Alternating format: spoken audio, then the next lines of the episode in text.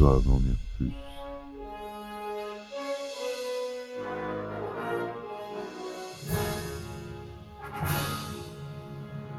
Eh ben on est en France. Allez, cul sec.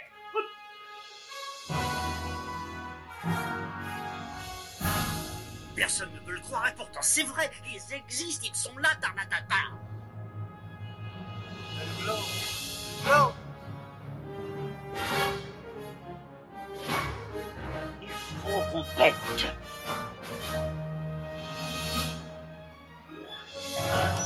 Voyons, circuit branché, correcteur temporel temporisé.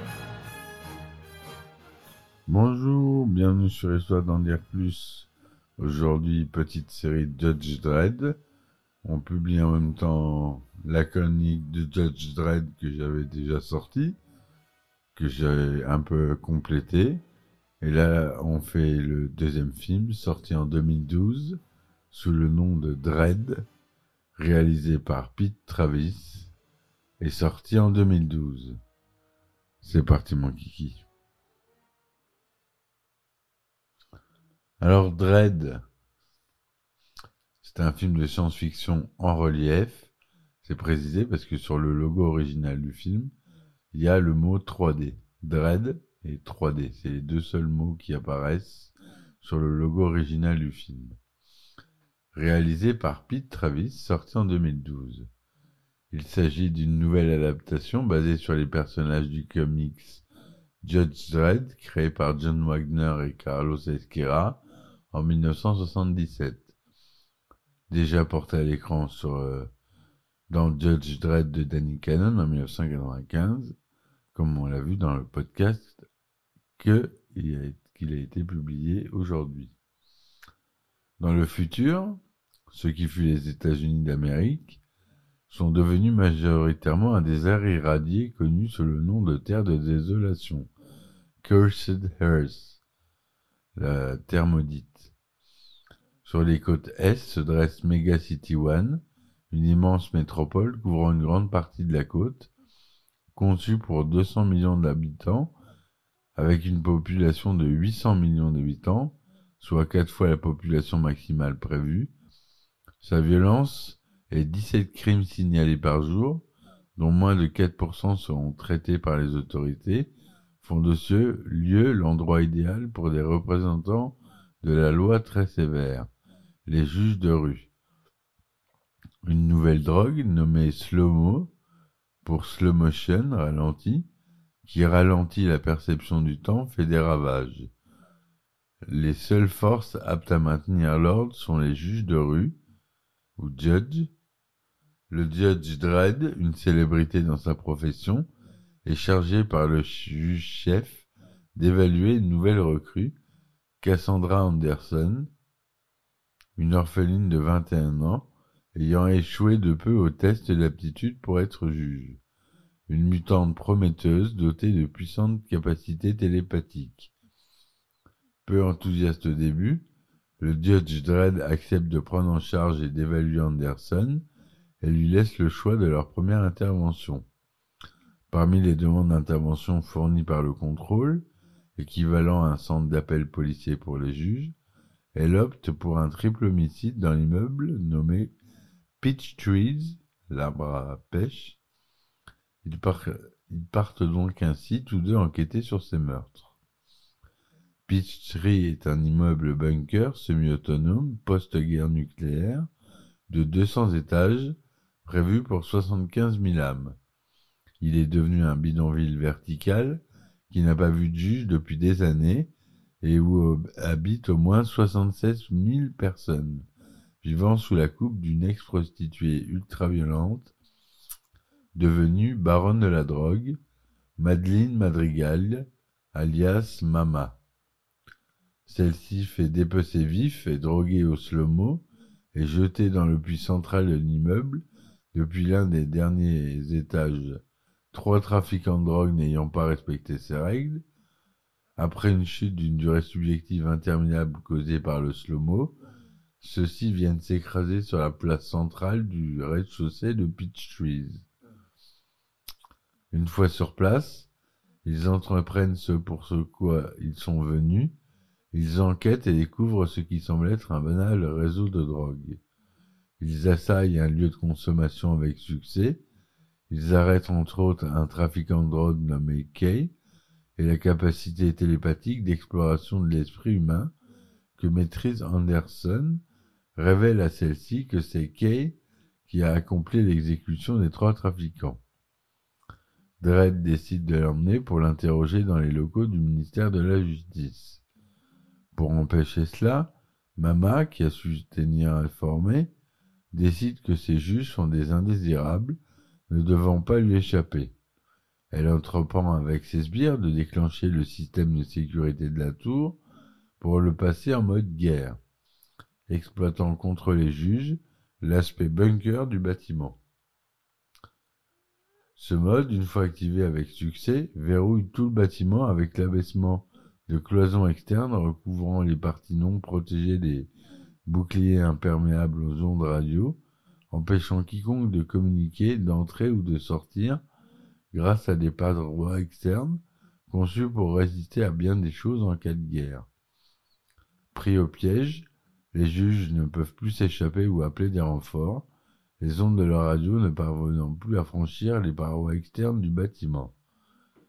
Mama fait passer un message dans tous les étages par le système de sonorisation interne de la tour. Elle ordonne à toute la population de la tour de tuer les juges. Dredd et Anderson doivent affronter plus de 400 individus armés, du plus inoffensif au plus entraîné et dangereux, tous armés et motivés. Parvenus au 76e étage, après quelques péripéties, les grilles internes à l'étage, prévues pour l'isoler face à des envahisseurs, l'ayant abordé, sont abaissées, puis, étant bloqués, les juges sont assaillis par Mama et ses sbires, avec l'armement de défense de la tour, détourné par ses soins. De puissants miniguns, dont les tirs traversent les murs intérieurs les, les plus robustes comme du carton, tuant de nombreux habitants dans tout un quadrant de cet étage de la tour en franchissant un mur, extérieur endommagé qu'ils finissent par percer la munition explosive pour pouvoir passer, les juges parviennent à rejoindre une plateforme extérieure et à demander des renforts. Pour faire face à la situation, bénéficiant de quelques minutes de répit, ils parviennent à convenir d'un comportement adopté. Pendant cela, Mama envoie son homme de main Caleb pour vérifier si les juges sont bien morts mais alors qu'ils se rencontrent, Dredd capture puis jette Caleb dans le vide, au-delà de la place centrale de la tour, sous les yeux de Mama, puis repart sans se presser, l'air décidé. Dredd soupçonne Mama de chercher désespérément à faire taire Kay et le questionne plus fermement pour obtenir des informations. Anderson intervient, utilise ses capacités psychiques pour lire, l'esprit de Kay. Après quelques échanges avec Kay pour dominer la situation, elle apprend alors que Peach Trees est le centre de la production et de distribution de la plus importante production de slow-mo. Anderson suggère de se cacher en attendant le renfort, mais Dredd demande à continuer de monter dans la tour et de poursuivre Mama. Les juges Volt et Guthrie répondent à l'appel de Dredd mais l'expert informatique de Mama, un jeune homme terrorisé par elle, leur bloque l'entrée et en évoquant un mode de guerre actif ainsi que des problèmes, il les fait patienter car ils se montrent insistants. Deux adolescents armés font face à Dredd et Anderson. Pendant que Dredd résout leur cas, Kay profite de la situation pour désarmer Anderson, qui n'était pas assez attentive à lui, et s'échappe en la prenant en otage. Kay amène Anderson au quartier général de Mama, au dernier étage. Alors que Dredd poursuit son chemin vers Mama, celle-ci fait appel au juge corrompu Lex, Kaplan, Chaz, Chan et Alvarez pour tuer Dredd, moyennant une récompense très importante en crédit. Dredd rencontre Chan et s'étonne que celui-ci ne fasse pas mention d'Anderson. Voyant sa couverture tomber, Chan attaque Dredd, mais grâce à son absence d'hésitation, Ce dernier tue son confrère Ripou, tel un vulgaire criminel. Pendant ce temps, Kay s'apprête à tuer Anderson avec sa propre arme, mais le système d'identification du pistolet ne le reconnaît pas et fait exploser la charge intégrée à l'arme, car l'utilisateur n'est pas habilité à utiliser cette arme, ce qui lui coûte son bras. Puis Anderson l'achève. Anderson s'échappe et rencontre le juge Kaplan, qui se présente comme une alliée, mais qui qu'elle tue rapidement après avoir lu dans ses pensées la réalité de ses intentions si différentes de ses propos. Lors d'une fusillade dans un laboratoire de Slomo, Dredd tue Alvarez, mais se retrouve à court de munitions, et Lex touche d'un tir à travers un mur dans l'abdomen. Lex s'apprête à tuer Dredd, il en profite à l'occasion pour euh, en profiter, mais Dredd, serrant les dents, lui demande d'attendre. Lex étant trop bavard, il parvient à le faire attendre suffisamment longtemps pour qu'Anderson arrive et le tue avant que ce dernier ne soit décidé à tirer plutôt que de questionner Dredd, payant ainsi très cher son choix de railler Dredd au lieu de tirer. Anderson et Dredd obtiennent du hacker de Mama le code d'accès à ses appartements et partent pour l'affronter. Mama signale à Dredd que si elle meurt, un boîtier fixé à son poignet, qui surveille son rythme cardiaque, déclenchera des explosifs situés aux derniers étages, détruisant ainsi le bâtiment. Dredd estime que le signal du détonateur ne pourra pas atteindre les explosifs depuis le sol de la tour. Alors il juge Mama et la force à inhaler du slow puis la jette dans le vide au-dessus de la place centrale de la tour, depuis le dernier étage. Une fois arrivée au contact du, sol de la place centrale où elle trouve la mort, l'intuition de Dredd s'avère justifiée, le signal ne passe pas du dispositif depuis 200 étages plus bas jusqu'au récepteur au dernier étage. À la suite de ces événements, la tour n'est plus en mode guerre, les renforts arrivent, Anderson croit avoir échoué, et déclare admettre avoir échoué à son évaluation, car s'étant fait prendre son arme, et s'en va après avoir remis sa plaque de juge à Dredd. Le juge-chef demande à Dredd quelles sont les conclusions quant à l'évaluation d'Anderson. Il répond qu'elle a réussi l'évaluation. Voilà comment s'organise ce film. C'est une coproduction euh, Royaume-Uni, Afrique du Sud, Inde et États-Unis. À la musique, euh, on a Paul Leonard Morgan, costume Michael O'Connor, à la photographie Anthony de Dalmantel, au son Yann Tapp, Nivaderi, Glenn Fremantle. C'est tourné en couleur 3D stéréoscopique 35 mm anamorphique, des cinémas de 35e cinémascope, son datasat, son Dolby Digital, Dolby Atmos, DTS HD Master Audio 7.1 et DTS 11.1 Neo X. Ça, c'est un protocole qui est assez rare. Le 11.1 qui été mixé donc en 11 speakers plus un caisson de basse. Le film dure 95 minutes. Il est sorti aux États-Unis le 21 septembre 2012, en avant-première le 11 juillet 2012 au San Diego Comic Con, le fameux, le très très fameux Comic Con de San Diego, dont on parle dans The Big Bang Theory, dont moi j'ai pas pu aller, mais j'ai pu récupérer un objet qui vient de là-bas. C'est une figurine pop de Howard Wolowitz de The Big Bang Theory, qui vient du San Diego Comic Con, dont je suis assez fier. Voilà, je voulais m'en vanter. Il est sorti euh, en France le 16 septembre 2012 et le 11 février 2013 sorti directement en DVD Blu-ray. Le 16 septembre 2012, c'était pour l'étrange de festival. En France, il est interdit moins de 12 ans. Aux États-Unis, interdit moins de 17 ans. Karl Urban, il joue le Judge Dredd. Olivia Thursby, l'aspirante Cassandra Anderson. Lena Headey, Madeleine Madrigal dit Mama. Woody Harris Kay. Dumol Gleason, Travis Snyder. Donc, on, c'est des acteurs pas très connus qui ont, qui ont tourné dans ce film. Ils ont voulu euh, renouveler un peu, ne pas mettre de stars euh, trop célèbres de, dedans.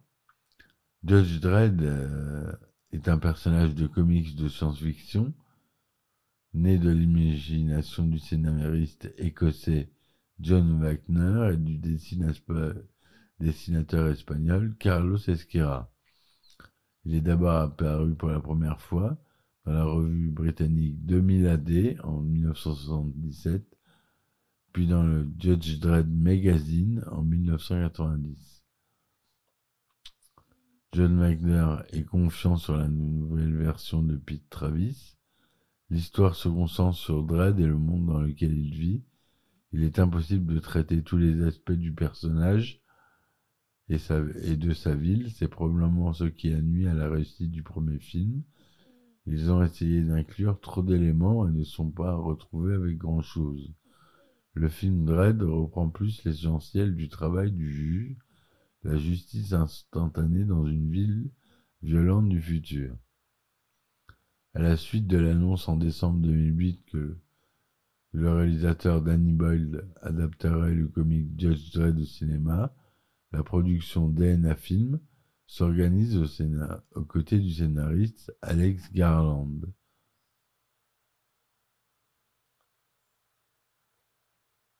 Après le refus de Duncan Jones, la production Reliance Entertainment engage alors Pete Travis en mai 2010 avec un financement à hauteur de 45 millions de dollars. En août 2010, l'acteur néo-zélandais Carl Urban est choisi pour incarner le juge de Mega City One. Révélé par Variety, Olivia Surbley rejoint Carl Urban pour incarner Cassandra Anderson, une novice ayant un don de télépathie. La pré-production démarre le 23 août 2010 dans les studios de Cape Town, les nouveaux studios en Afrique du Sud, dont le film est leur première production parce que c'est l'endroit idéal pour la réalisation de ce projet et le coût réduit de l'Afrique du Sud pour s'implanter et le nouveau film de haute technologie nous a fourni la combinaison idéale, explique Ando McDonald, producteur fondateur de DNA Film. Le tournage commence le 12 novembre 2010 et s'achève en mars 2011 au Cap en Afrique du Sud. La réalisation s'est faite dans les, les 17 000 mètres carrés au studio de Cape Town Film. À la suite de désaccords avec les producteurs, Pete Travis n'a pas été autorisé à participer au montage du film. En 2018, l'acteur Carl Urban révèle que c'est en fait Alex Garland qui aurait réalisé le film et non Pete Travis. C'est une rumeur que j'ai trouvée. Alex Garland, euh, qui est scénariste et aussi réalisateur. Le compositeur écossais Paul Leonard Morgan assure la musique du film. Le film a, a reçu des accueils critiques positifs. Le film est noté 79% sur Rotten Tomatoes, 3 étoiles et demie sur Allociné, ce qui est vraiment pas mal. Box Office, il a rapporté un, total mondial de 41 millions de dollars ce qui n'est pas énorme comparé au premier qui a remporté plus. Il a remporté le prix Empire 2013 du, meilleur film en 3D. Et voilà ce que je voulais vous dire sur ce film, mes amis. là. À voir si vous n'avez pas vu. Bon, bon film, différent du premier, une autre vision. Moi, j'ai adoré le premier, j'aime beaucoup, je suis attaché au premier. Mais cette suite est totalement valable avec euh, de, des effets spéciaux assez impressionnants. Beaucoup de violence, une, une humeur euh, auto-satirique et pince sans rire. Donc, euh, il respecte bien euh, l'original de la BD. C'est pour ça que j'ai voulu vous en parler. Voilà mes amis, n'hésitez pas à laisser des commentaires, s'il vous plaît. Abonnez-vous, ça coûte rien, c'est juste un bouton à appuyer. Et ça me permet moi d'être euh, mis en avant sur les podcasts et d'avoir plus d'auditeurs, c'est important pour moi. Donc si ça vous dérange pas de faire ça, je vous remercie d'avance. Si vous appréciez mon travail, vous pouvez me soutenir sur euh, Tipeee et Patreon. Je vous dis à très vite pour de nouvelles aventures. Et ciao ciao Histoire d'en dire plus.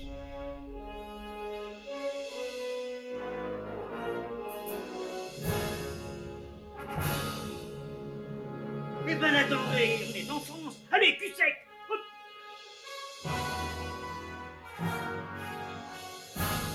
Personne ne veut le croire et pourtant c'est vrai, ils existent, ils sont là, Tarnatata.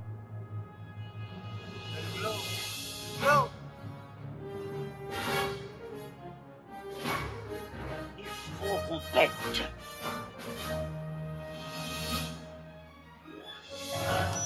Voyons, circuit branché, correcteur temporel temporisé,